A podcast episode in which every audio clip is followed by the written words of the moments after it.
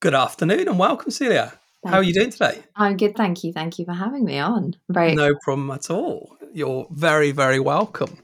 Um, so I tend to pass straight over to to the guest to share a bit about your your own kind of um, your own background and and kind of how you've come to where where you are now, and we'll kind of steer through the the mm-hmm. conversation mm-hmm. that way.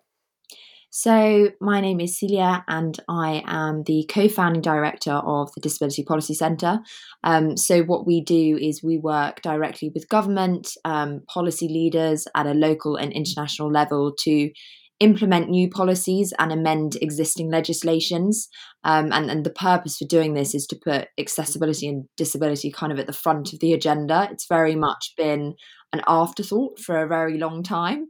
Um, and this is something that we're we're aiming to correct is is improving the consultation with disabled people and recognizing as a country that one in five people who live here are disabled in in some way or another whether that's um, for a shorter period of time or for a lifetime whatever it may be to make sure that those people are included in the conversation and my I suppose my motivation or, or how I've ended up at this place is so I was born with something called Loeys-Dietz syndrome. It's very weird and wonderful. Nobody's ever heard of it. Um, you know, that's a whole nother conversation about what it's like to live with a rare illness that nobody's ever heard of before.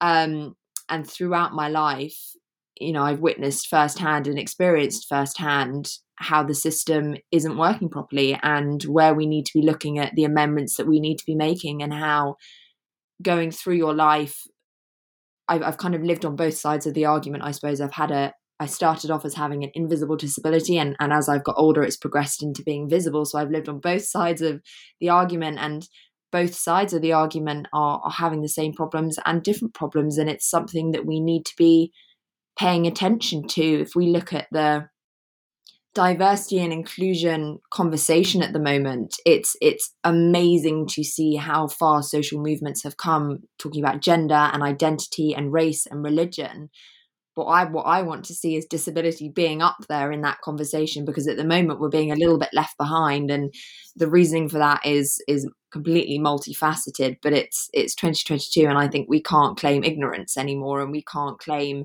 lack of understanding anymore.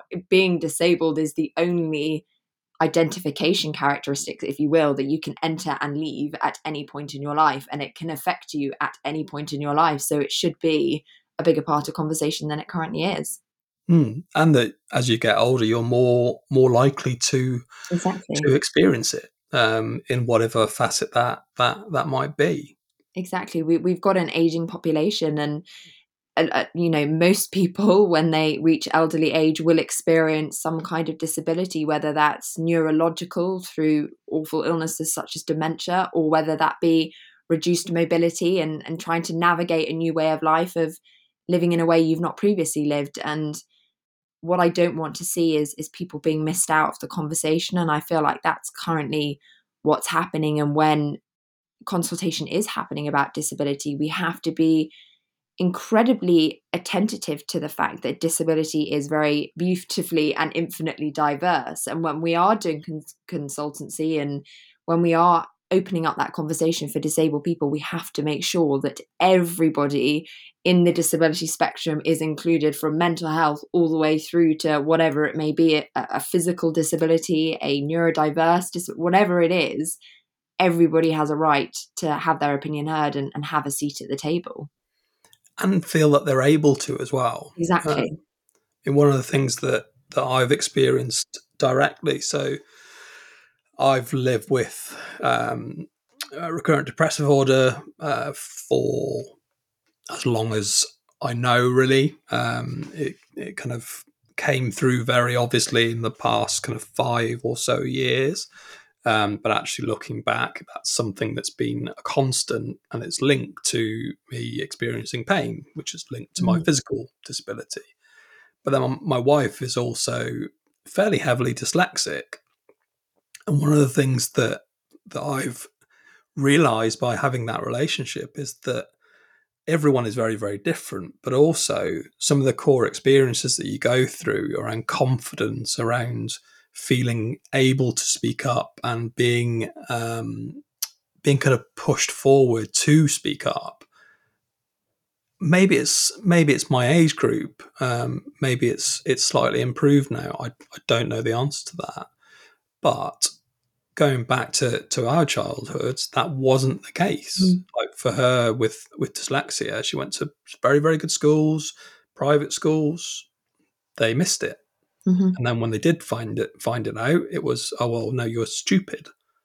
And it's like, well, no, mm. she's really not. She's extremely talented, um, and an incredible woman. Obviously, I'm biased, but mm. um, she really is. But sadly she's not got the confidence because of that that kind of upbringing. So i think there's a huge piece around um, around being able to to kind of speak up and and people like you kind of setting the scene for that i think is a, a really important uh, important cause Thank um, to, to be behind. I, I think it's so important and and the reason i do what i do i suppose is because I didn't feel like I had that, and I know we we you know just touched on there about generational differences, but I think we are moving in the right direction in terms of social progression, but there is still entrenched within our society unconscious ableism and unconscious mm. biases. I think we have reached a point now where we are eradicating the majority of direct discrimination. So by that I mean tangible things where someone is actively disliking you or hating on you because of your disability i think you know that very much still happens but a majority of the the ableist behavior that disabled people are facing now is happening unconsciously the unconscious bias of like you touched on there your wife going through life feeling like you know she was stupid or she wasn't worthy because that's how society views dyslexia or yeah. for example you know another one that I always I always sort of say is is the laziness bias of you know why would I why would I select you to work for my company? You're probably going to be off doing doctor's appointments. You're going to probably be off doing that. You're probably going to be sick all the time. And it's not someone actively hating on me because I'm disabled. It's somebody's unconscious bias of how they perceive me as a disabled person which I mm. is a massive barrier to to our progression. And and what I try and do is is paint a picture of saying I may be disabled. I may live a completely abnormal life. You know, I don't eat or drink anything. I my mobility is pretty limited, and my life is not normal by all definitions of normal. But what is normality anyway? It's it's a social construct, and it's so entrenched within our society, and it's about actively showing people I'm not going out there to be a leader or you know to set an example. What I'm doing is I'm going out there to to break down that bias and say actually i am doing it and, and, and, here's proof that i am doing it and everything you may perceive of me is incorrect. Yes i do have more doctor's appointments. Yes i do have days where i can't get out of bed and, and that's where i'm staying.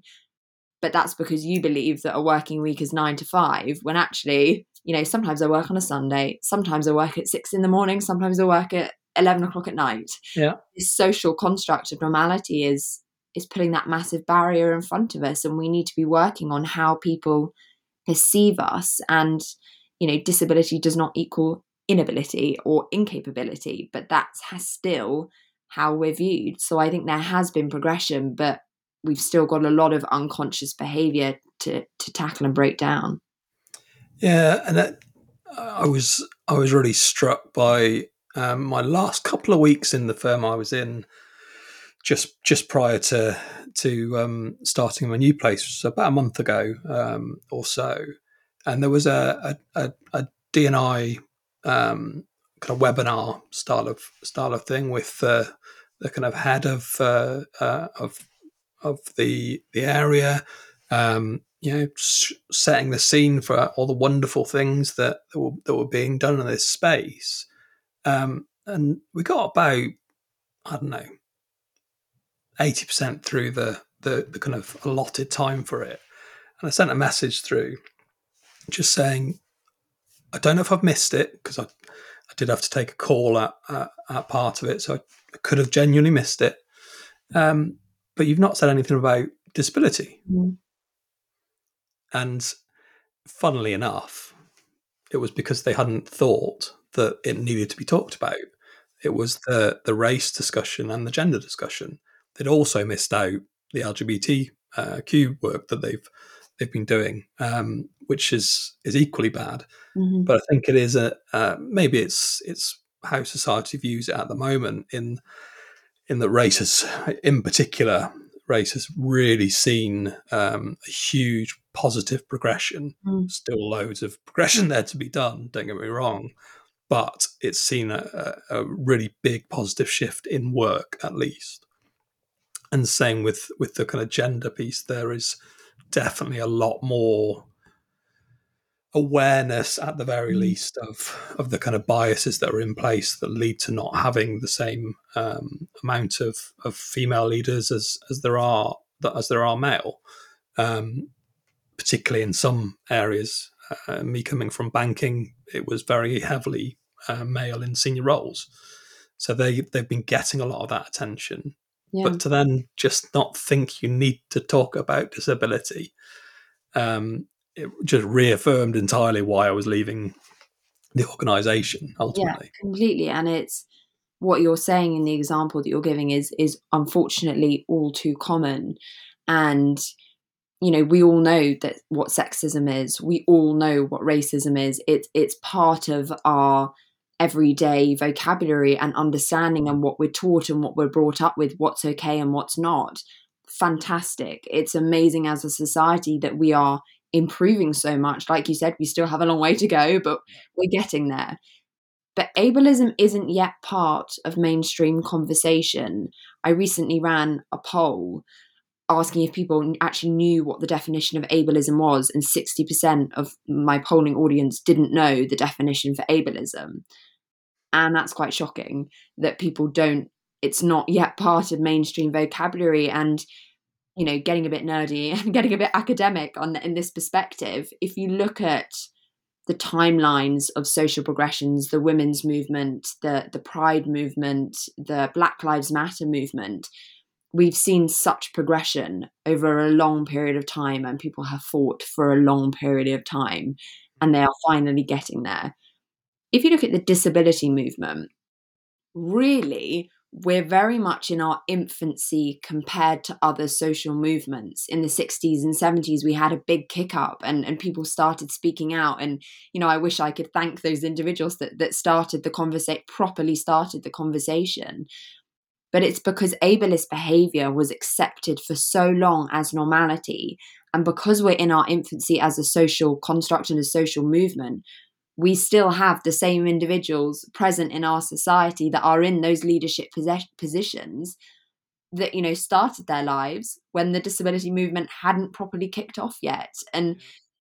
How you make a social movement successful is is allyship. And we haven't yet reached that point where we have that mass allyship. And that's you know our next tick box of of how we can push this further is quite often and it's almost a criticism of the community that we're both in is the fact that but we're very good at talking amongst ourselves about the problems and about what's going on and about how we feel and how about we're treated but we haven't yet properly bo- broken through that arena barrier to have the conversation with everybody else that doesn't yet understand. And as we've entered into 2022 and this cancel culture you know i can see where it's come from but what we're doing and we have to be very careful as a society is not foster an environment where people feel like they're not able to ask questions for fear of being ostracized and cancelled and their career is over that if they're in a leadership position and they don't understand ableism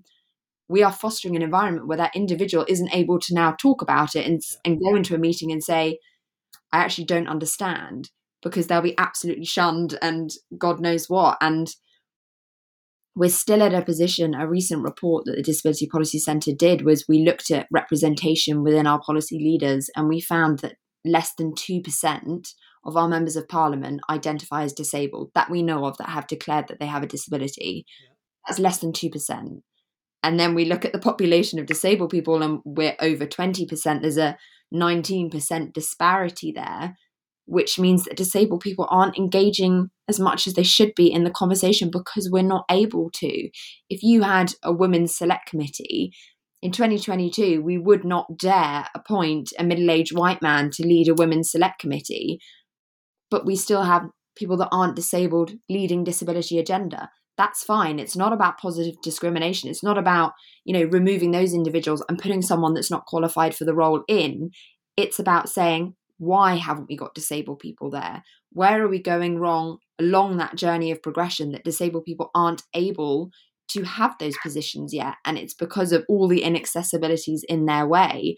And I think that's a massive topic of conversation is being aware of the fact that we are in our infancy in terms of social movement but again, in the same breath, it's 2022, not 1922, when women are fighting for the right to vote. We should know better now. And this should be a quicker process than it has been for other social movements. And I think that's something that's really worth bearing in mind when people use it as an excuse. It's not an excuse, it's a justification as to what's happening. But in 2022, it's not an excuse anymore to say, well, you know, these things do take time. They do, but we know better now and we shouldn't be repeating the mistakes we've made over the last 200 years. It's i i, I kind of smile there because one of the things that i was told so i, I ended up having a meeting with the the head of um, the part of the, the bank that i was working in um, and the disability well the D, dni rather um, uh, lead um, for for the same area and one of the things they said was, you know, these things take time. Mm. So I asked how much time. No answer. And then I just followed it up with um, what's an acceptable amount of time. Mm. And again, no answer. Um, and I kind of went into it and I dazzled them slightly with figures and and used a lot of the information that's out there that that I know um, you do much better than me in terms of sharing on on on LinkedIn and, and sites. Um, but there's a lot of information out there, but it's amazing how little people understand that are in those leadership positions. Um, I mean, one of the stats that, that I was um, that I was kind of pulling out was um, one was around the cost of of living and, and how that is set to increase for, for people with disabilities, but also um, the uh, I think it was a Samsung um, UK that had done a, a, bit of research around it, basically demonstrating uh, that around about 45% of people that, with disabilities didn't want to speak up about having mm. a disability in work for fear that it was going to limit their uh, their career, um, and they just they just didn't know any of it's, that. It's it's incredibly upsetting and I think one of the one of the things that I I kind of champion beyond belief is reclaiming our identity, reclaiming what it means to be disabled. If you look at kind of the history of the language that's been used around disability, obviously I'm not going to say the words and a- a- apply a trigger warning here that when I say the R word and the S word, I think we all know what I'm talking about. Yeah if you look at the kind of academic history of those words, those were medical terminologies mm. which were used to, to categorize disabled people who had a physical disability. And those words were twisted by society and taken away from their medical meanings and used as an ableist slur. So that when you know our medical terminology and our medical understanding developed and those individuals that had previously been categorized altogether started being separated out into into different health conditions society carried forward those slurs. And then when the word disability became more adopted as as a wider figurehead of identity and we were all categorized together under one figurehead it was being it was a word that was used to describe us. We weren't describing ourselves as disabled. Society labeled us as disabled. We didn't pick that identity. We were given it.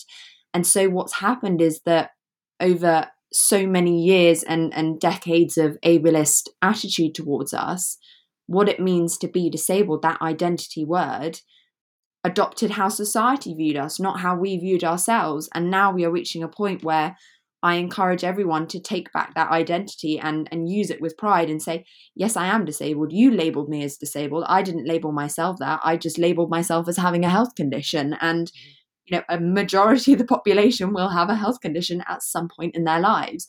But you took that identity away from me. So part of the kind of disability movement is reclaiming the pride in that word and and changing the meaning of it and changing changing how I view my own identity, which you gave me, I didn't give myself, and actually having proud in that and saying, okay, if you label me disabled, I'm going to tell you what it means to be disabled. You aren't going to tell me, as an individual that has no lived experience or understanding, what my life is like. I'm going to tell you what my strengths are. You aren't going to tell me what my weaknesses are because it's very difficult to, especially as a child, if you're if you you have your disability as a child to constantly have it rammed down your throat how society views you and that there's something wrong with you destroys your confidence and it carries through into adult life you know you were talking about your wife earlier about being dyslexic and it's it's stayed with her and it does stay with you which is why it's so important that we look at the language that we're using and and the connotations of the word disabled and thinking about how we're using that word because it has a lot more impact on us than I think some of us realize. Yeah. Um, I am. So I've just turned 37. So it's my birthday uh, on Monday, just gone. Happy birthday for Monday. Thank you. Uh, best day of the year, Halloween. So, you know, that probably tells a lot. You. I can beat you. My birthday's Christmas Day. So I can beat oh, you. Really? Special birthdays. yeah, okay. You might, you might win that one. um, but it's taken me up until this year, really, um, for me to even think about using the word disability. Mm. Um, and I, if I look back, and it's taken a lot of therapy um, and a lot of kind of time reflecting and understanding myself. But if I look back, I've gone out of my way to hide the fact that I'm different. Um, not necessarily better or not necessarily worse, but I'm different. You know, the the condition that I was born with, it's got a lovely long name. Um, congenital um, Talipes equinovarus, which is commonly known as, as, as club feet. I had a really severe um, uh, version of it. There are about 100 versions, we think, now um, and it's got some links into genetic conditions, so it can it can kind of um, cross uh, boundaries uh, to a certain extent. And I had surgeries before I was one year old, uh, multiple surgeries on, on my ankles to try and reshape them because I just wouldn't have walked. and then I went through life thinking, oh, I'm I'm not that good at at rugby. Mm-hmm. I'm not that good at basketball. I'm not that good at football, etc., and sports in particular, um, because I couldn't physically keep up. I just wasn't as fast. My my lower limb development is very different to even anybody else with talipes because that's the nature of that condition. It depends on how good your surgeon was. Um, mine was fortunately very good, so I had a pretty good outcome but also how severe it was, what type it was, etc., etc. And much like disabled people in general, you won't find two disabled people that are identical because everybody's that little bit different. But that's then gone through my entire life of me having this in my head that I'm not as good. And, and that's, that's just not true. It's it's a classic example of internalized ableism and it's something that I talk a lot about is you know, in this conversation already, we've already painted a picture about what ableism is. I think actually one of the biggest perpetrators of ableism is disabled people. And we're not ableist towards each other, we're ableist towards ourselves. Of, you know, I'll give you a couple of examples of internalized ableism behavior, hiding your disability, constantly proving that you're you are disabled enough to receive help and when you're filling out your pip forms and filling out your blue badge forms you go above and beyond because you're terrified that someone's not going to believe that you are disabled enough for help yeah um constantly doubting yourself hiding your disability and that's not to say that as disabled people we are ableist in our nature it's to say societal con- constructs have affected us so badly that we have unconsciously processed things that have been said to us directly, think ways that we've been made to feel. Um, I resonate with you on the sport front. Was always the slowest. Always, you know, can't run for anything. Always came last in sports day in in the in the running department. But we've absorbed that societal impression of us, and it takes a lot of mental training to, to start breaking that down. And I don't know if actually, you know, I'm I'm 25 and I'm still battling with it a lot of, of constantly doubting myself and, and looking at my peers and thinking, God, you're off doing that. And I can't, I can't even get on, you know, you're off in Bali. I can't get on a plane ride. Am I going to stuck be stuck in England forever, just living my, you know, miserable weather life? All of these kind of things. You know, I can I can never move country. I need the NHS. The American healthcare system won't fund me. But I'm constantly battling with myself whilst also trying to battle against the world hmm. and it's exhausting. It really is. It's it's so exhausting to, to do it that the challenges that we face as disabled people are not just physical barriers and they're not just the chronic pain or fatigue or whatever it may be. It's everything else that comes along with it and it is absolutely exhausting and can be incredibly self-destroying but the best way to to kind of start addressing it is, is is, identifying the behaviors that you're doing and how you are talking to yourself and the best example of a, thera- a therapist ever gave me was would you talk to your friend like that if if they came to you and said you know i'm in chronic pain would you say that to somebody else? No you wouldn't. So why'd you say it to yourself? And it's because society has taught us that what we're saying is correct and it's not. Yeah. I, I, I had a a very long debate with my therapist because I refused to admit mm-hmm. I was talking to myself in, in, a, in a bad way.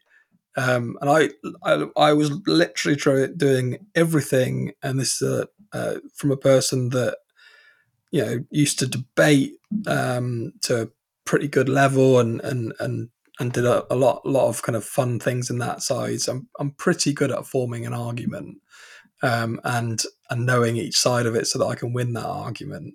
And I was throwing every single thing that I could at that argument just because I didn't want to admit to myself mm-hmm.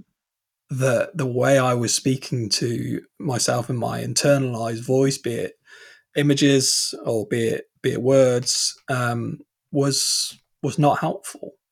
It was, in fact, it was a very negative experience. Exactly. And I think, you know, if you took an individual, for example, that wasn't proud of their race, or they weren't proud to be a woman, or they weren't proud to even be a man, or they weren't proud to be a lesbian, it's it's a massive conversation in society that's happening at the moment and it's amazing to see that that you know it's received so much support from people both within those communities and allyship.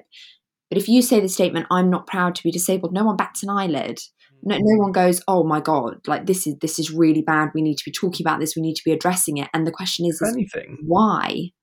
if anything what they'll turn around and say is oh i'm sorry you feel like that. Yes. Sympathy. it's the sympathy, sympathy. card instantly. Yeah. yeah. Being treated you know if i had a pound coin for every time someone spoke to me like i was a child i'd be a very wealthy woman. That's that let's just be said is that people feel like they can talk to me like i'm not a grown adult. And I when when that happens I have to think very carefully about my response because I also recognize that there are individuals who may look a lot older than their mental capacity actually is. So I be very careful in my response. I don't sit there and say you know do I look like I'm a child? because that's ableist behavior again towards my own community. But I sit there and say I'm not going to get cross at you but please speak to me like the adult that I am, I, I have done nothing to demonstrate to you that I am not mentally the age of which you perceive me, but it's because people see us as they constantly need help, they need they need cuddling, they need looking after, but in the same breath, you're quite happy to talk about how much our benefits and our PIP system and our blue badge schemes are an annoyance to you and they drain the system. And we take so much from the NHS and we don't give it back in taxation because apparently none of us work. Mm-hmm. And it's you can't sit on both sides of the argument. Either pick an argument, pick the wrong side and we'll educate you, or pick the right side and be an ally towards us. Don't teeter on this fence because both sides are incredibly patronizing that neither is the right side to be on. Definitely, and it, it's it's a huge a huge irony. I mean, we're just coming off the back of Purple Tuesday, uh, which is all about the the significant um, value that the purple pound or the disabled pound um, can add to to society, and uh, I, I don't particularly like the phrasing around it, if I'm honest. Mm. Um, I think it's a bit clumsy. Um, partly, maybe that's because it, it, of kind of where it originally came from. That it was it was a kind of governmental piece, um, and I tend to rally against anything that's that that that's um, that's kind of government based. Doesn't matter who's in, just just um, how I am as a as an individual. Um, partly because I'm always wanting it to be better. Mm. But there is a significant amount um, of value that we add financially to um, to the the UK economy uh, in particular, but to the global economy. It's not our fault though that people aren't tapping into that. Exactly, it's a you know I think we all know this the statistics. It's it's billions of pounds, mm. and it's 1.4% of our GDP that we're losing by not tapping into the disabled market. And it, it's weird, isn't it? Because I remember when I got my prescription exemption card, mm-hmm. and I suppose this is an example of internalized ableism, that I felt bad for claiming my prescription exemption because I thought, well, you know, the money I'm spending, £90 a month on my prescriptions is going back into the NHS, and that's a really good thing. That I felt bad about it. And I thought, no, I, I should just keep paying. I shouldn't take the help. And that's really shocking. And I felt the same way when I started claiming PIP as well. I, yeah. I instantly went in my mind, there's, there's people that are worse than me that aren't getting on the system. Let them have it. Let them have it. And it doesn't work like that. The system is there to support us so that we can go and do the things that we want to do. I think people are very, not shy, but aren't very open about claiming PIP. And mm. because they think, people are going to go, oh, well, they're on benefits. You know, what are they? What are they contributing to society? Um, you know, their tax doesn't cancel it out, and I think it's a prime example of how, you know, I claim PIP so that I can go and spend that. I'm not sitting on it, hoarding it, getting ready to build a kitchen extension. I spend that money. It's going back into the economy for things that I need. And I think about all the things that I wish existed but aren't in the kind of mainstream shopping system that are so out of price point. We were talking about wheelchairs earlier and about how yeah. expensive they are. And it's it's it's it's an argument that we can have until the cows come home about the purple pound and about how we should be tapping into those markets and how expensive it is to be disabled and heading into a cost of living crisis. You know, it's it's scary. It's it's very scary. I have I, I run blood infusions every day that requires a pump you know, mm-hmm. I, I have a lot of chargeable equipment that I have to use every single day. What am I going to do if there are blackouts? What am I going to do? I, I need to that's the only way I can eat and drink is is through my veins. And if I can't charge my pump, I can't eat and drink. And I remember speaking to my home care company and they said, Well, you know, we'll send you backups and all of this kind of stuff. And I'm sort of sat there saying, but I still have to charge those backups. Yeah. What are we going to do? You know, switching our power off for two hours it takes my pump 12 hours to charge. You know you're really eating into my time here and it's slightly terrifying at the moment. It is really scary. Well, and, and there are there are people that literally will will die yeah, they can't turn damn quickly yeah. because they are fully reliant on breathing apparatus as mm-hmm. an example.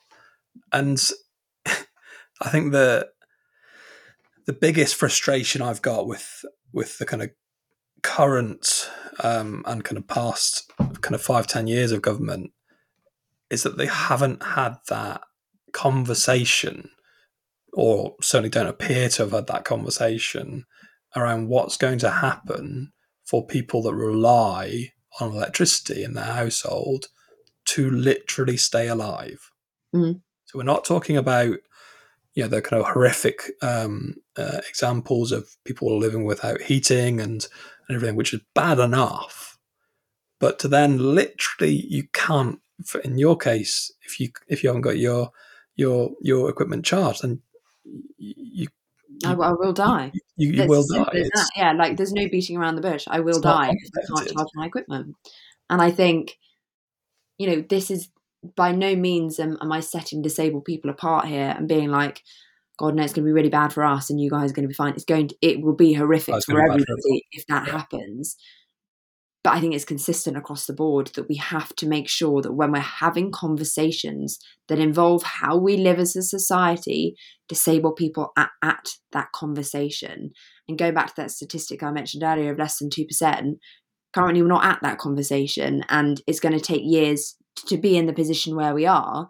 So let's make sure that as policy leaders, we're using our initiative to go out and, and get that extra consultation and have those extra conversations and make sure that if you don't have any experience of, of being disabled, you know, whatever that may be, like we said at the beginning, disability is infinitely diverse. I've got no idea what it's like to live with a vision impairment. So if I'm writing a piece, you know, that mentions vision impairments, I'm going to talk to someone because I don't understand what it's like as well. If I can yeah. do it, you can do it. I think that's the kind of the common thread is that just getting eight people in a wheelchair together in a room to talk about accessibility tick, yes, great job, amazing. It's the start of the conversation. But that's not effective consultation about what it's like to be disabled. Because I think the current statistic is only about 8% of disabled people are actually wheelchair users. So, really, you know, let, let's not tick that as, a, as an exercise complete. Right. So, we went away um, last week to uh, Cornwall and Devon, which lovely part of the world. Um, and I predominantly use mainly because I haven't been able to get a wheelchair yet because there's a ridiculously long um, waiting list just to get seen, and then obviously you've then got to go through the mm-hmm. process. And then it takes you know a month, two months for the chair to be made. So it's not it's not quick. So I use crutches to get around. It's not ideal, but it's the only way that I can get around.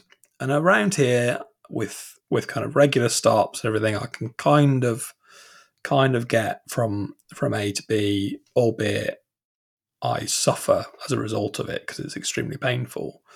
Um, a good example being we went to uh, Warwick Castle about a month or so ago, and it took me about 45 minutes to get from the entrance to the stage where they were doing the birds show in which time my wife and son had seen the entire park um, and were then ready to kind of sit down and, and watch the very cool, uh, I would say, um, bird show.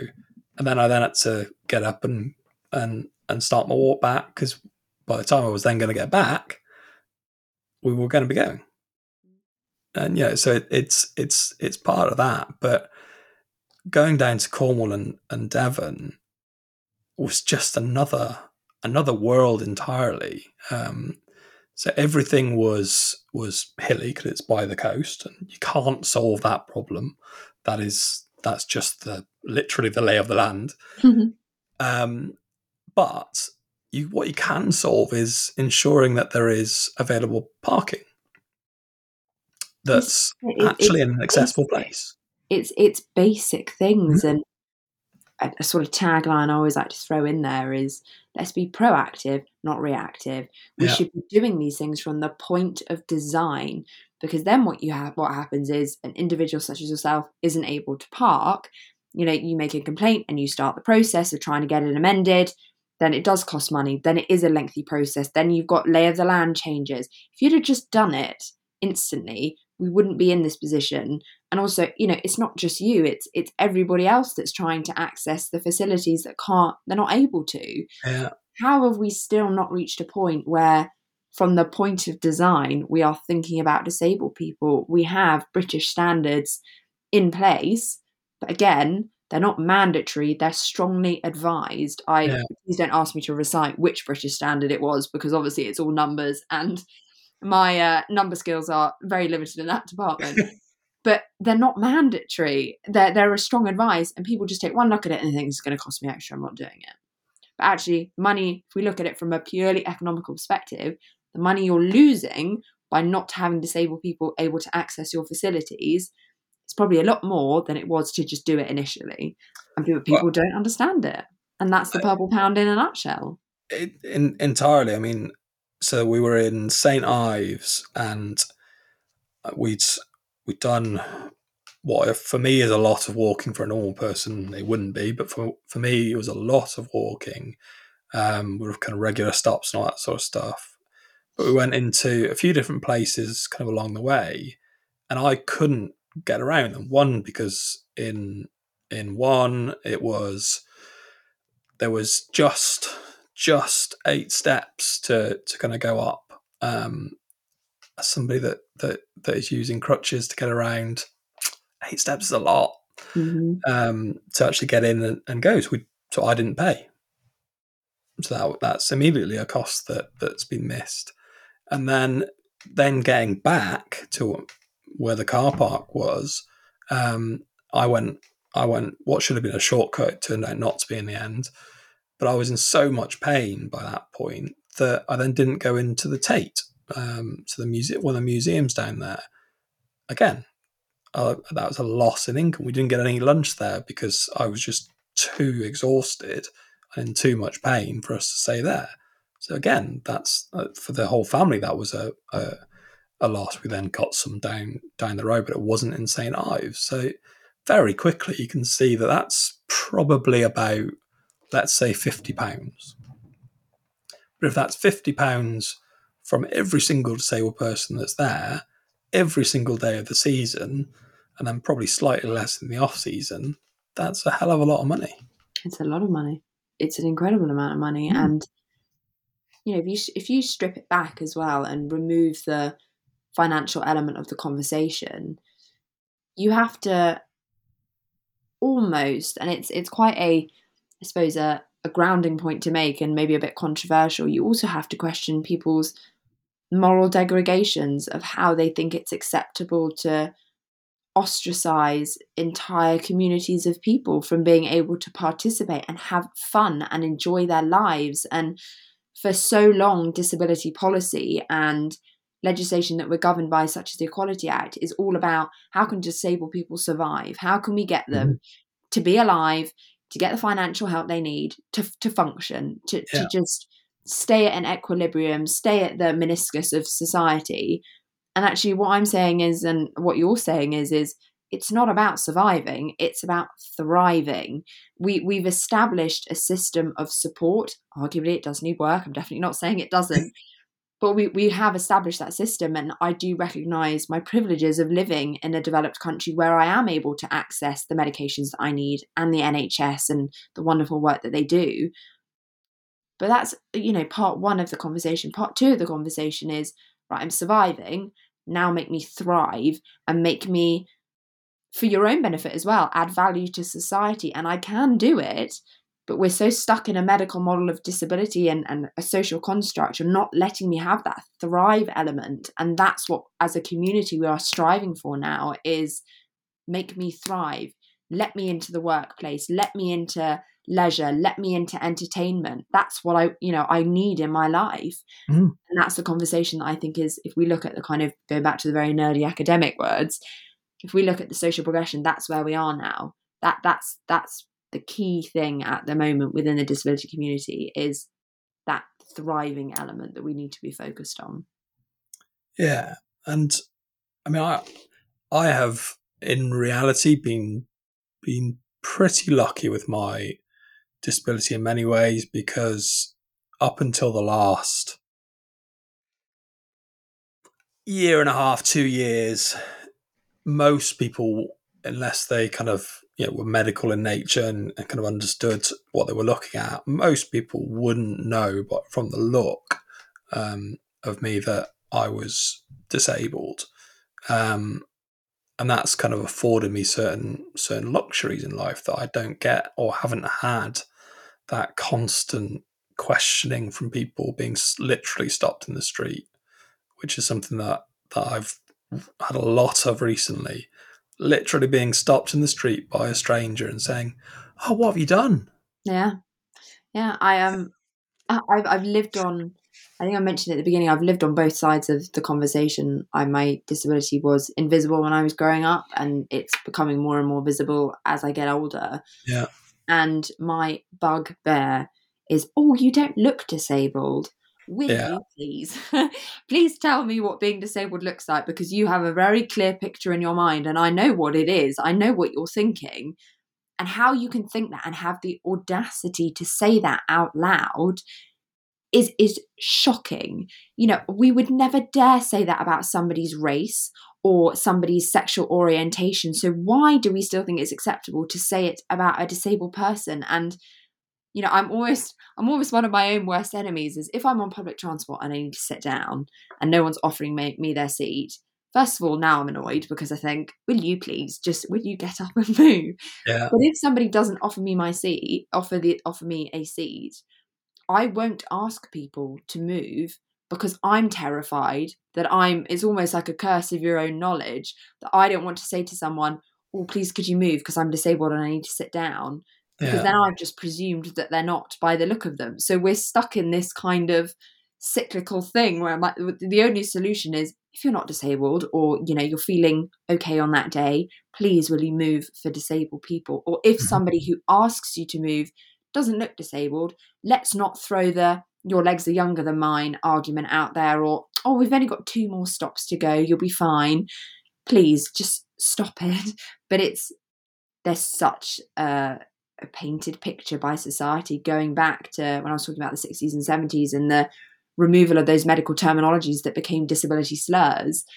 There's such a stereotype of what being disabled is and looks like and means for your life. And people that think like that i then give you the statistic and say one in five people when you're walking down the down the high street when you're walking through your town or your village or your city or wherever you live do one in five people look like what you think disabled people look like? No they don't. Mm. and that's not to say that those people don't look good or shouldn't look like that or to put them down in any way and to say you know that that's that's not it. Actually we look more normal and i'm using that in inverted commas because what is normality? But then i just say that to people do, do one in five people that you pass on the street look like how you imagine disabled people to look like? No they don't. No they don't. Yeah. And then there's the other end of the the kind of spectrum where and this always always makes me chuckle slightly, but it's that kind of oh you're a hero oh because you've gone out and done something. yeah Yeah. yeah have you thought about being a paralympian yeah. I mean there's many things that I do in my life which I I would like to think are inspirational, Mhm. none of which have got anything to do with my disability. A hundred percent, a hundred percent. When people, first of all, when people say, "Oh, you're really inspiring," I never know really how to react to that, and I always sort of go, "Thank you." I think yeah. um, it's always a bit of a, you know, that's up there with one of the top compliments. I never really know how. I'm not very good at taking compliments anyway, but when someone Yeah, says that, I always get a bit like, "Right, okay, thank you." My it's it's very kind it's very nice it's very lovely. People always want to hear compliments about themselves. It's it's human nature. But then i sit back and think do you think the work that i do is inspiring? Or do you think i'm inspiring because i do it in despite of the like in, in spite of the fact that i'm disabled? Like you're still going in spite of everything or like you're so brave. Look at what you're achieving despite your disability. And i think "Oh, right that's no longer a compliment. I you know i reject it take it back i don't want it. Thank you very mm-hmm. much. You know the intention was there but take it back. Do you think what i'm doing with my life is inspiring? Or do you think i'm inspiring because i've overcome everything and i'm doing everything in the face of adversity? You know yes i am. That that's no way to take away from the fact that some days my biggest achievement is i get out of bed and i get down on the sofa and i'm just sat on my laptop hunched over Yeah. doing my work. And for most people i haven't achieved anything for that day but for me that was an achievement because i got up and i did it even though i wasn't feeling my best. And you know what? Yeah i do have a lot of over adversities to overcome and i have been brave. You know i've battled against my own mortality for my entire life and i've nearly died god knows how many times. So yeah i am brave. But when you're talking about the work i'm doing you, you're not saying it in the right way and again it's Yeah. just this lack of education and i I don't want disabled people to, to listen to this conversation and think, actually, I am brave for what for for what I'm doing. I am I am pushing myself and I am showing up for myself and showing up for other people. Yes, you are, but that's coming from another disabled person that you know has faced similar experiences, maybe not necessarily the same, but I have that empathy towards you because I I know what you you're going through and you you have been through and I understand the system of adversity. But when it's coming from an able bodied individual that doesn't have that lived experience, it has that element of being patronizing to it. And I don't like it. I don't like it at all. And most people, disabled people, feel like that. Yeah, I mean, I think one of the one of the best examples that that that I've had um, so I, I, I, in my previous firm in particular, um, did a lot of speaking about mental illness, um, and in particular my own mental illness, um, including the the feelings of of not wanting to be alive, not wanting to have to deal with the pain all the time, um, and you know, getting into a, an exceptionally bad place where I was um, where I was pretty much constantly suicidal, despite all the amazing things that that I've got going on. And after after I'd kind of, to a certain extent, got to kind of um, terms with that, I started doing a variety of events at work, including um, hosting a, a men's um, mental health group where we literally just talked openly about um, mental illness that that men are going through, and we had females on talking about their partners and and kind of sharing um, kind of good ways of doing things. But I then did a national call, which was with uh, the CEO of the of the bank was on on the call, so it was, you know, it was a, a fairly big deal. And I would say ninety percent of the comments that I got were, "You are so brave." Mm. It's like, why? Why am I brave? In in what context am I brave? Are you saying that you think I'm going to lose my job? Is that what you're telling me? Are you saying that we work in in a in a culture that would punish you for for talking about about your mental health? Yeah, all these different kind of connotations that to that word of of bravery. To being brave, you have to be overcoming something. Yeah, you have to be overcoming a some form of negative event that that is that is um, uh, within your life. That's not what I was doing on that call. mm-hmm. I was doing it to allow other people to realize that they can talk about mental illness. And like everything else, you can talk about disability, you can talk about race, sexism, um, you know, homophobia, all, all these different things. And it's good to talk about them. It's important that we talk about them. I was not doing it because I am brave, because it also suggests that people that don't speak about it or that don't follow through with it aren't. And that's just not true. Exactly. And I think a prime example was the London 2012 Paralympics. Mm. And there was a lot of controversy around the branding that was promoted. And it was a amazing event. It, you know, it put disability at center stage and it was the largest Paralympics there has ever been, and it was yeah. it received almost equal watch rates to to the Olympics did, and it was amazing to see that as a disabled person. And and controversial. I know lots of people loved the branding, and you know, so this is entirely speaking on my own opinion here. But I did not like the branding of superhuman, and that yeah. was the word that was pushed everywhere. That because somehow you were a Paralympian, you were better than me because you were doing something with your disability and I wasn't. And, and, you'd made that step up. And that's in no way to take away from those achievements of people like Ellie Simmonds, who are incredible and will always be incredible. And she's amazing on Strictly at the moment.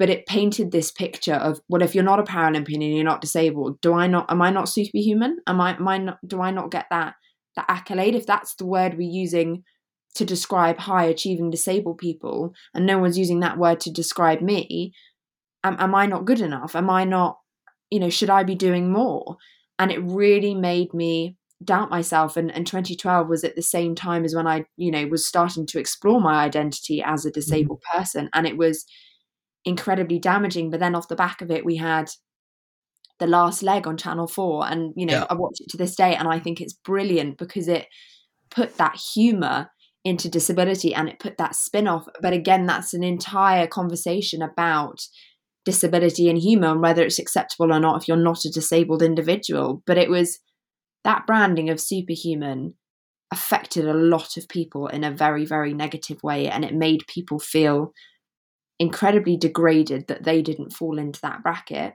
But then on the flip side of that, it was incredible because what they doing what they were doing was incredible and they were pushing their bodies to places that science didn't think their bodies could go and they were proving people wrong and that was incredible. But on the flip side of it it was very damaging. So you know i fall on both sides of the argument almost. It'd be interesting to kind of hear how you felt about that kind of superhuman branding. For me it was it was a a time where i hadn't really thought about my physical limitations as being anything but normal.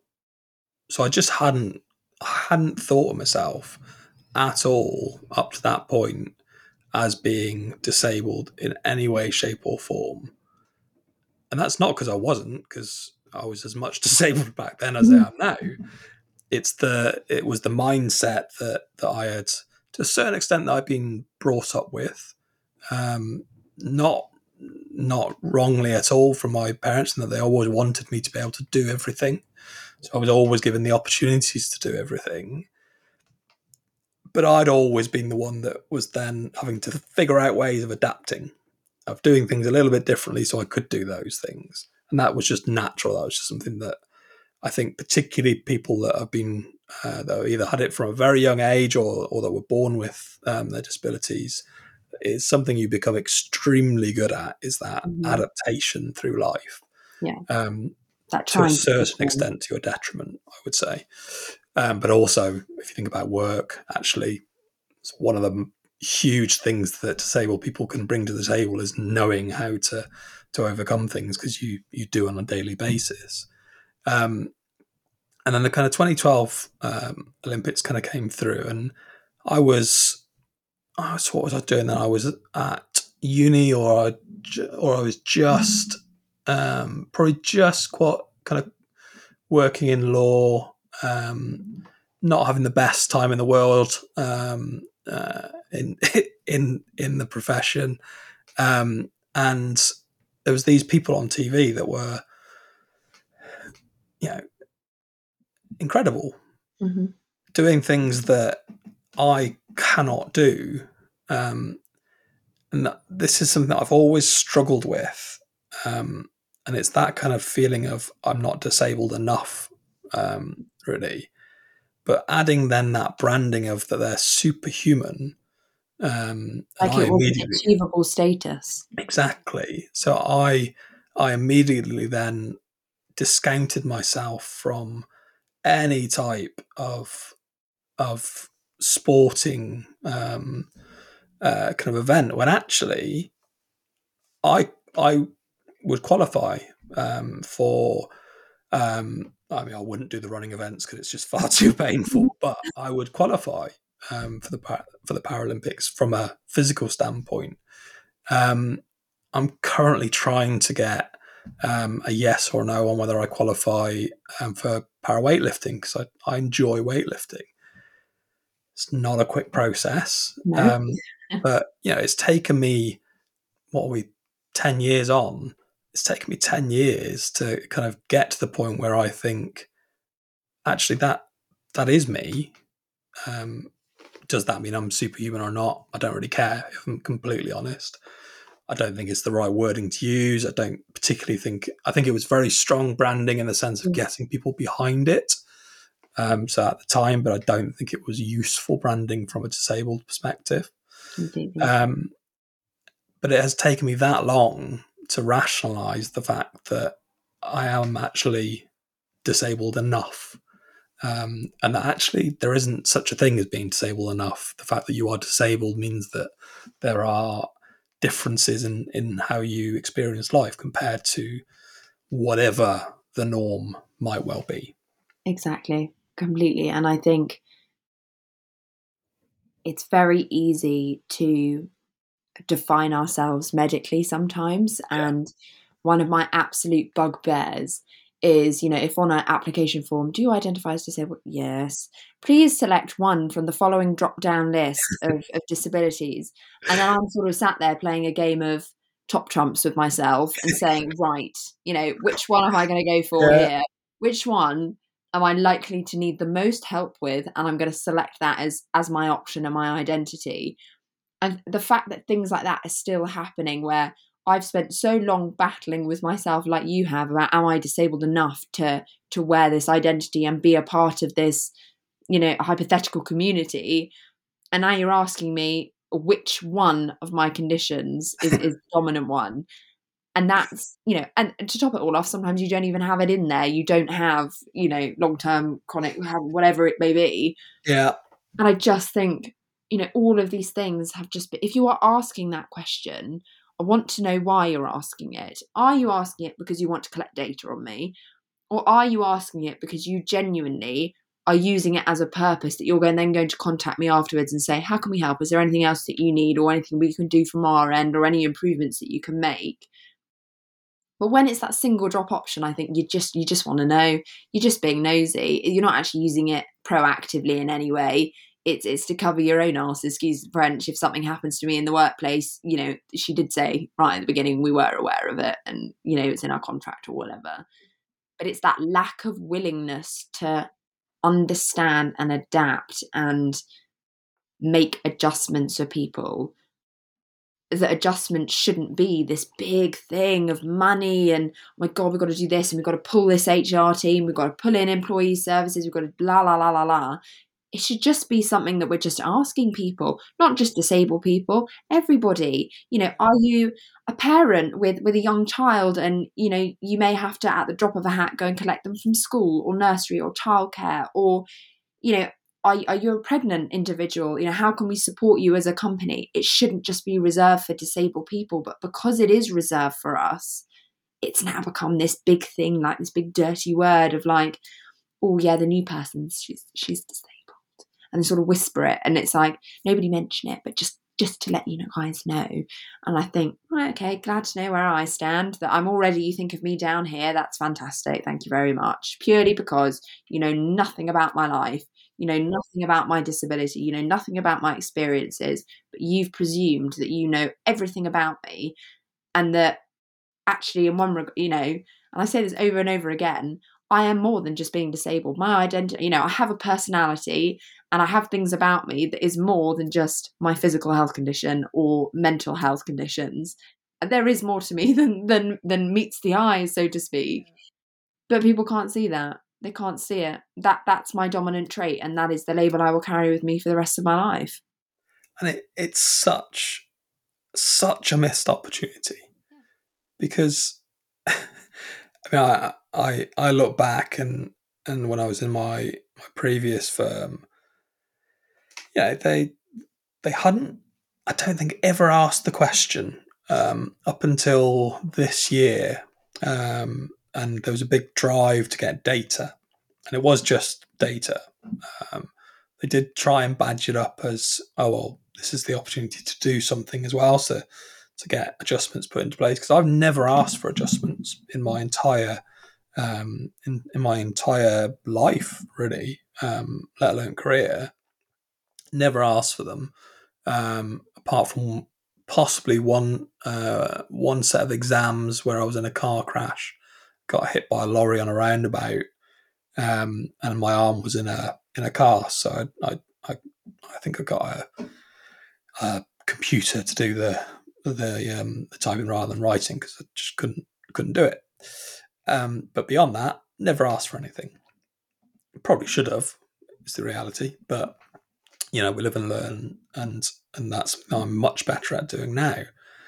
But even after disclosing that um, I am I am disabled. Um, that I, ha- I had to tick one of the boxes, um, so I had to decide which one I fit in, which was frustrating enough because well, there's aspects of it that are musculoskeletal. There's aspects of it that are mobility. There's aspects of it that are mental health. There's aspects of it that are energy training. It's like I just I'm disabled. What? Why? Mm-hmm. What do you need to know? Like, it, the most frustrating part was that after all of that faff, and it was a faff of me having to go on, put all this information on, nothing happened. Exactly. So what's the point? I know, and I, I it's so frustrating to feel And I think disabled people feel this as, as a common thought thread, no matter what your disability is or what category, and I use that in inverted commas, that you fall into. That it's we're constantly talking about the same things and we're having the same conversations over and over again, and nobody's listening to us. And my response to that is is when people feel disheartened and people feel like they can't, you know, they don't they don't want to do this anymore. It's not because they can't be bothered. It's not because they're not brave. It's not because you know they don't have the energy or the enthusiasm It's because we're tired. We face so much in our general lives that you adding that extra layer of, of fight and need for perseverance and need for energy and need for enthusiasm and need for commitment is draining. It, it just it just is.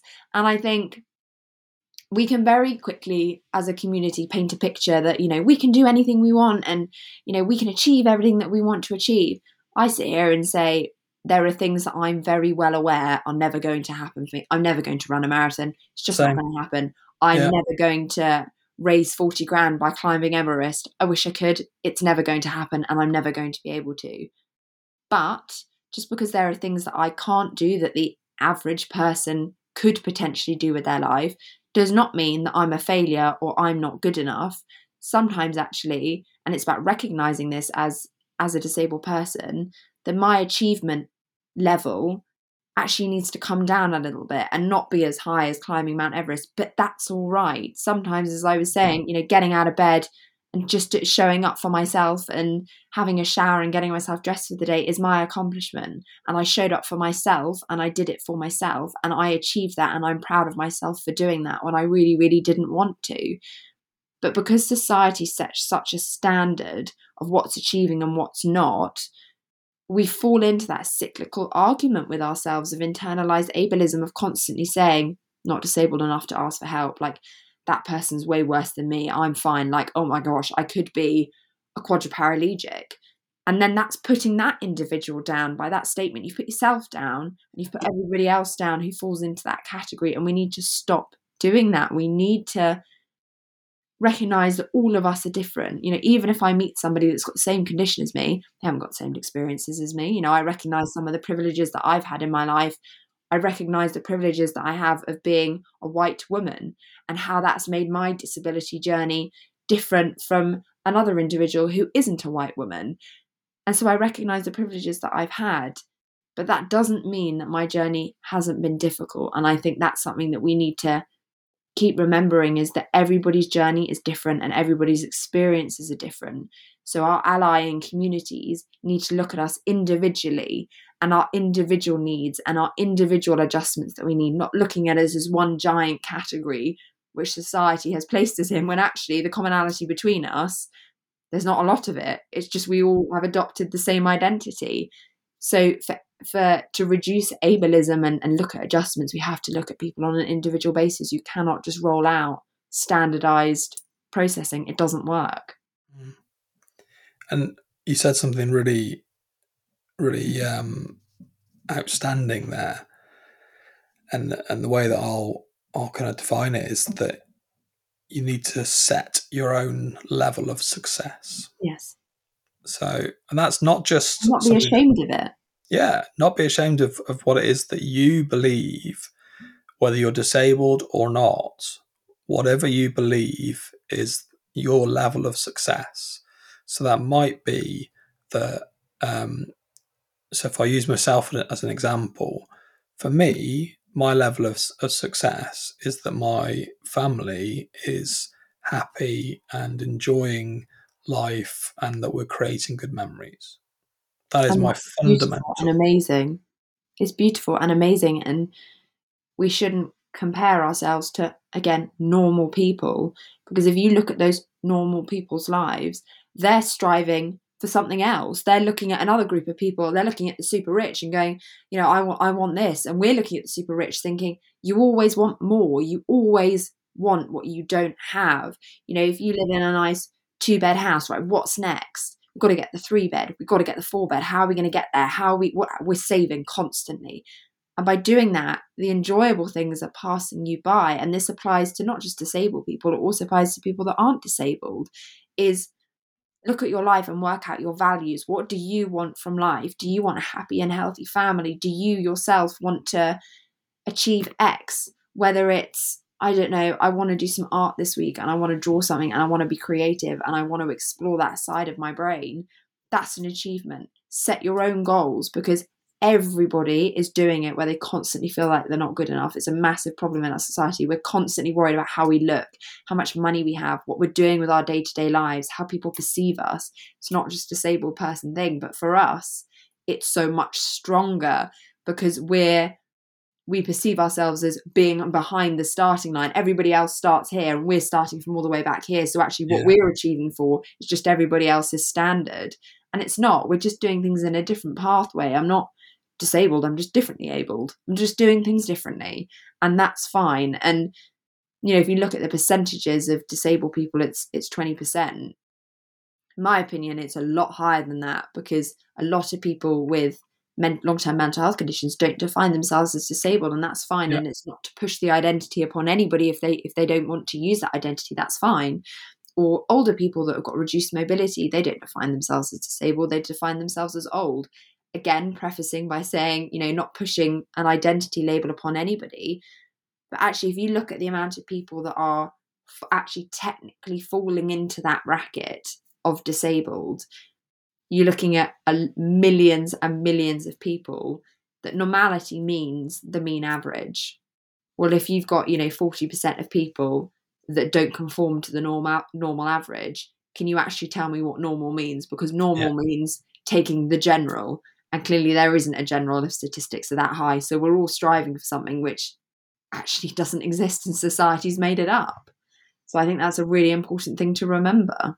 Yeah definitely. And and particularly in the age that we are in now which is mm-hmm. very much an age of technology and of of social media and of of just always being on um, in particular being able to access anything you want at any time you want, which is in many, many ways a wonderful thing.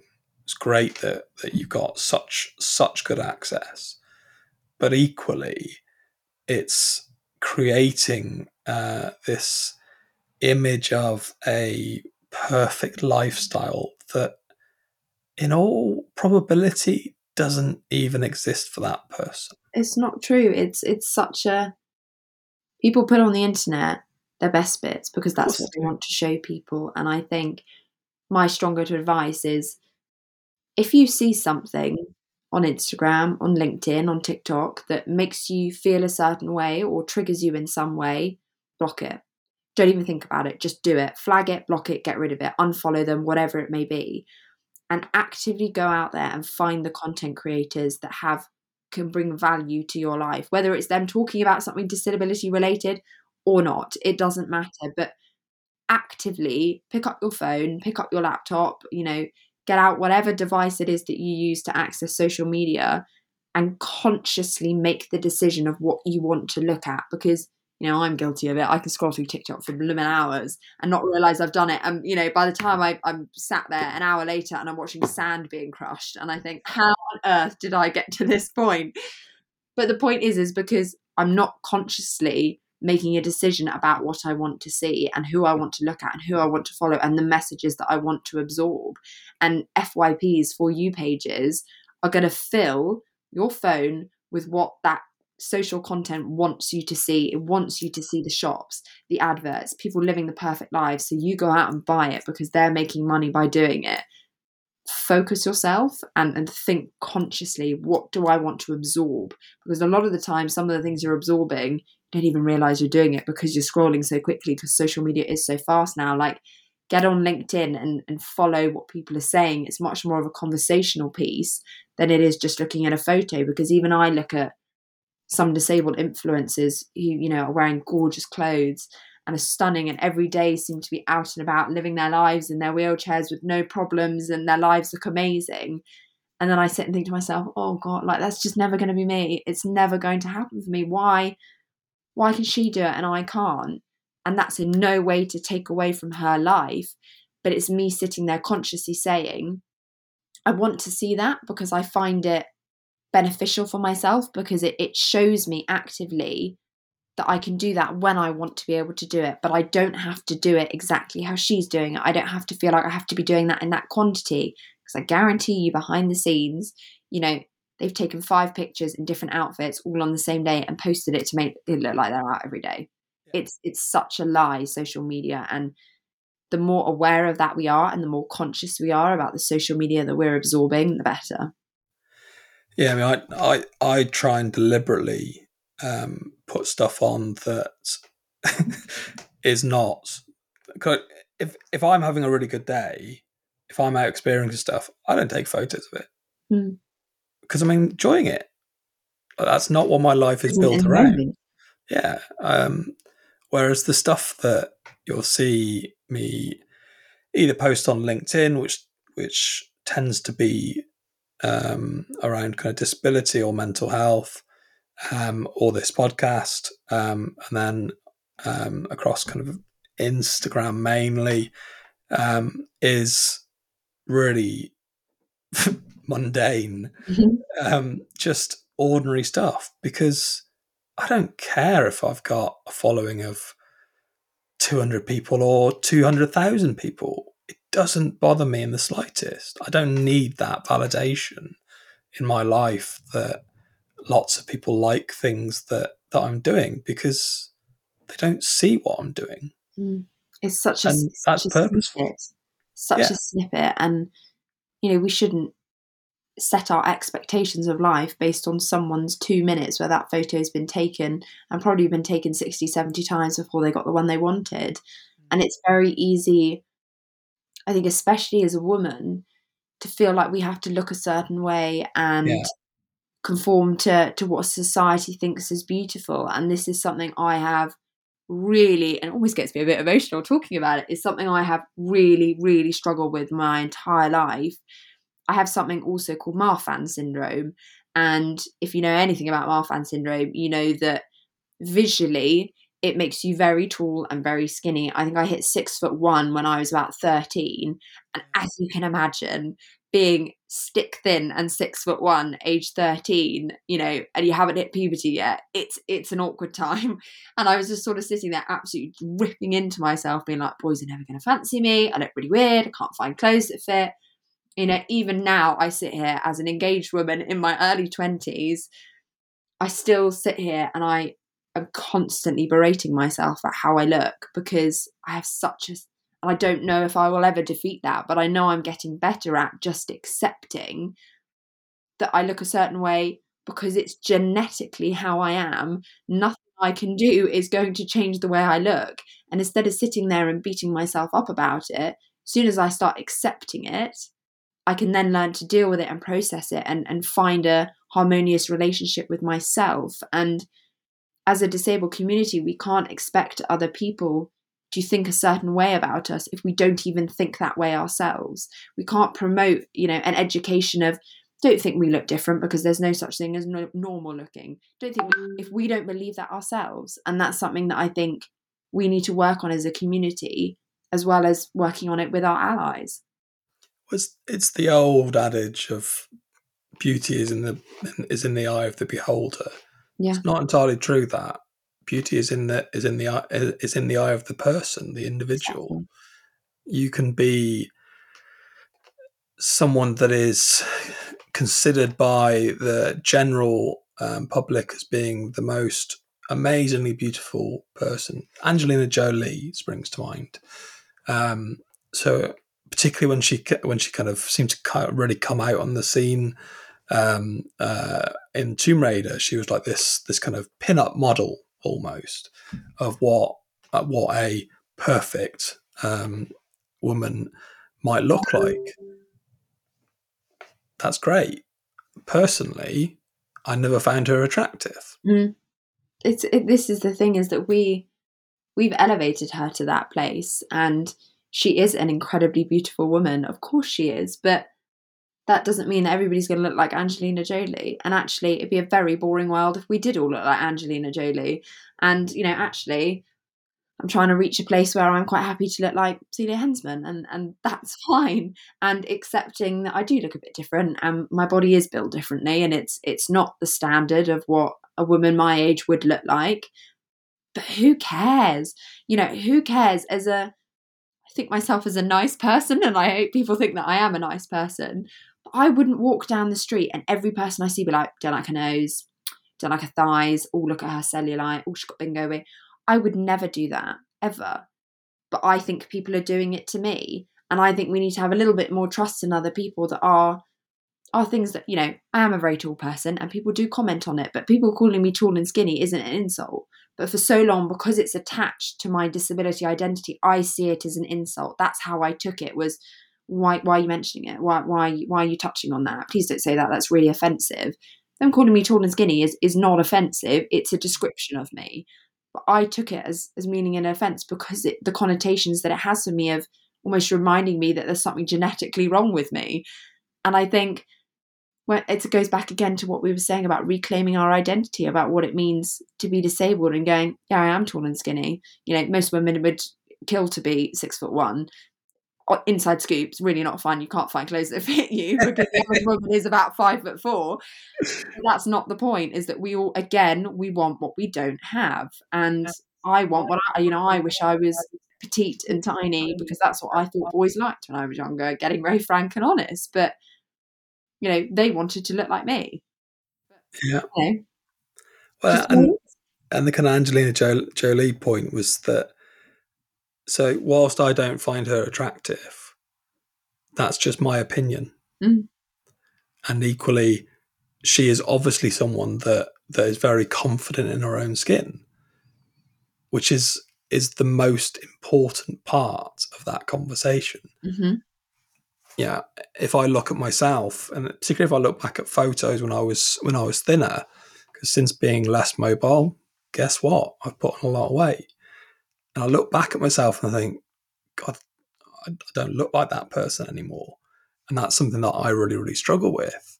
And I think we're seeing a bit of this come through in the in the kind of male world um, of what a male physique um, should should look like. Mm-hmm. You've got this slight kind of dichotomy with the dad bod, whatever that's meant to be, because most of the people that have got this dad bod aren't dads. Um, and yeah, the kind of general, the the, the general kind of super fit, um, almost bodybuilder type um, of, of person that's that's around. It doesn't matter wh- which one you fit in; it's about being comfortable in your own skin and being confident to and being a nice it. person, being a good person as well. And one of the big things I always kind of promote is that not often do we talk about the benefits of being disabled from a individual person's perspective of being disabled means you are incredibly resilient, you're incredibly empathetic, you're incredibly hardworking. Um, we think outside the box, we approach things from different angles, we're able to resonate with people, we're very thoughtful people because of the experiences that we've gone through. You know, I would much rather have people in my life that were like that where that was their priority was was being a good person and that's in no way to say that you know if you want plastic you know if you're if you're focused on your image that you're not a good person. It's to say that's what we should be focused on as a as a society. But no we're focused on you know oh she's got a tube coming out of her chest. Weird. You know that's that's not that's not that doesn't look nice. And society has told me that that doesn't look nice. But you know if i went up to 20 people on the street and i said what do you think of this? Do you think it looks weird? Do you think it looks ugly? Do you think it looks disgusting? No one would say yes. Hmm. everyone would go oh it's just different but no one thinks it's disgusting. They would just go, oh, it's just a bit different. You know, it's not good or bad. It just is. But you know, none of us actually believe what society are telling us, but yet it's still there, and it doesn't make it doesn't make sense in humanity's way of thinking how we've managed to do that. That it takes people to just be doing their stuff, just just living and, and doing what they're doing. Oh, and she's also disabled you know it's it's not my my flagship thing of she's disabled and look at what she's doing. It's look at what she's doing. Oh and she's disabled. Oh you know yeah okay fine. Yeah great. Next. Crack on. What you're doing. Yeah. I, I I think we could talk about this for hours. hours, days, um, even. Um, I think it it will come across that we're both very passionate about about the topic, which is Definitely. a really good thing. Um, but I'm conscious um, conscious of time, and and and know that you've got got other things to to get to. Um, two questions though before before we just wrap up. First of all, in terms of, and this is slightly ins- inspired by my five year old son, um, but what advice would you give to your five year old self if you were looking back? That's a very good question. I think the fundamental piece of advice I would give is you are your own priority. Your health and your well being, physically and mentally, should be your number one priority. Not, you know, when I was five, I was prioritizing, even at that young age, what is everyone else, else around me doing? Oh, they're off running, they're off playing, they're off doing this, they're off doing this. And I pushed myself to places I shouldn't have pushed myself. And because I did that, I'm now living with the consequences of having broken bones and torn tendons. I no longer have opposable thumbs because I was so I had to have my thumbs splintered into absolutely straight because of all the physical activity I did when I was a child because I was just so determined that I was going to do it and I could still take part and play play and get along. Yeah. I wish I could go back and say to myself, it doesn't matter if you can't do it. It doesn't matter if you can't keep up in that race. It doesn't matter if you can't go to that game or whatever. Your physical and mental health is your priority and always should be. Love that. Um, and then the other one um, is kind of two parted. Mhm. So we're going to have a dinner a dinner party. Um, there's there's four chairs that that are available. Um, so who would you have living or or dead from your past or or or anything? So you could have met them or not. But also, what do you have as the meal? Um, so what what would you what, what would you be having cooked for us? So that's a real burning question, isn't it? Four people. A very cliche. I think two of the people would be my mum and my dad. I am very privileged in the relationship that I've had with my parents and the support that they have given me. And it would be my way of sort of saying, come to my amazing dinner party. And it just being like, I will never be able to thank them for, for what they've done to me. And mum and dad, if you're listening, I know my mum's going to cry at this. So I'm saying hi from, from the past to my present. Mum probably listening to this in her kitchen. Um, but they have done a lot for me. And still, age 25, my mum takes me to my appointments and has given up a lot in her life to to to look after me and and so is my dad working god awful hours to provide for us and things like that two other people one person i would absolutely love to speak to would be florence nightingale. And the reason is is is you know she's almost accredited with birthing modern day nursing and and what it means to be a nurse and and to be that kind of volunteer to society. And I think it would just be absolutely fascinating to hear from her how she feels about being such a figurehead for so many nurses and, and healthcare workers around the country that I think she'd be a really interesting person to speak to. And then, oh gosh, David Bowie would be my last one, just because Yeah, he's such a social standards breaker. And I think, you know, he did a lot for a lot of people where he didn't focus on gender you know gender bending was the time that was used uh, the the phrase that was used at that time and he broke down so many social standards without actually saying anything about it particularly he just did his own thing and people accepted it and people loved it and he didn't talk about neurodiversity and he didn't talk about how he identified as a gender or a sexuality particularly he just did him and i think that's so beautiful and i wish you know more people were doing that now um, so yeah, th- those would be my four people. And what would we have to eat? This is the wrong question to ask me, as I don't eat or drink, but I do have a dream menu that my first course would always be a red onion and goat's cheese tartlet. Oh god, Okay. absolutely, with some mixed nuts. Um, my main course would be one of my mum's Christmas lunches, unbeatable, and everyone says that about their mum, but Christmas lunch, unbeatable. And then my dessert would probably be Ooh. Can I have a trio of desserts? can. can I have a, a little cheesecake, a little brownie, and then like a pavlova or something, dosed with a nice lashing of education about ableism all over the top. yeah, sprinkled, sprinkled over. Mhm. Brilliant. Um, sounds like a good a good party to be at. Um, uh, thank you, Celia, so much. Um, this has been a wonderful conversation. I've uh, I've thoroughly enjoyed it, um, and I'm sure we will carry on the conversation too. Um, I always send my guests away uh, with with three words: with love, compassion, uh, and kindness. Thank so I'll send that your way.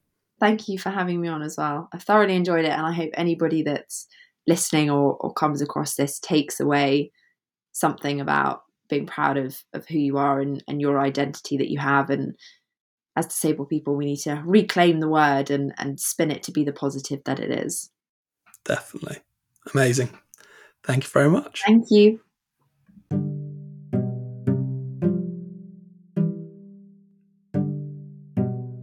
Well, thank you, friends. That's all we've got time for today.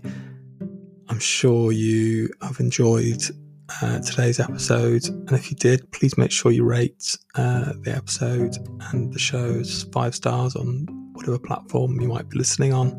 And of course, please share your own stories and your own um, kind of th- thoughts and feelings of the episodes in the reviews. You can also find me um, on I am Gavin Clark, and that's Clark with an E, over on Instagram. And you can search for The Safe Place uh, on there too. It's a Safe Place podcast. But for now, I'll send you away with love, kindness, and compassion.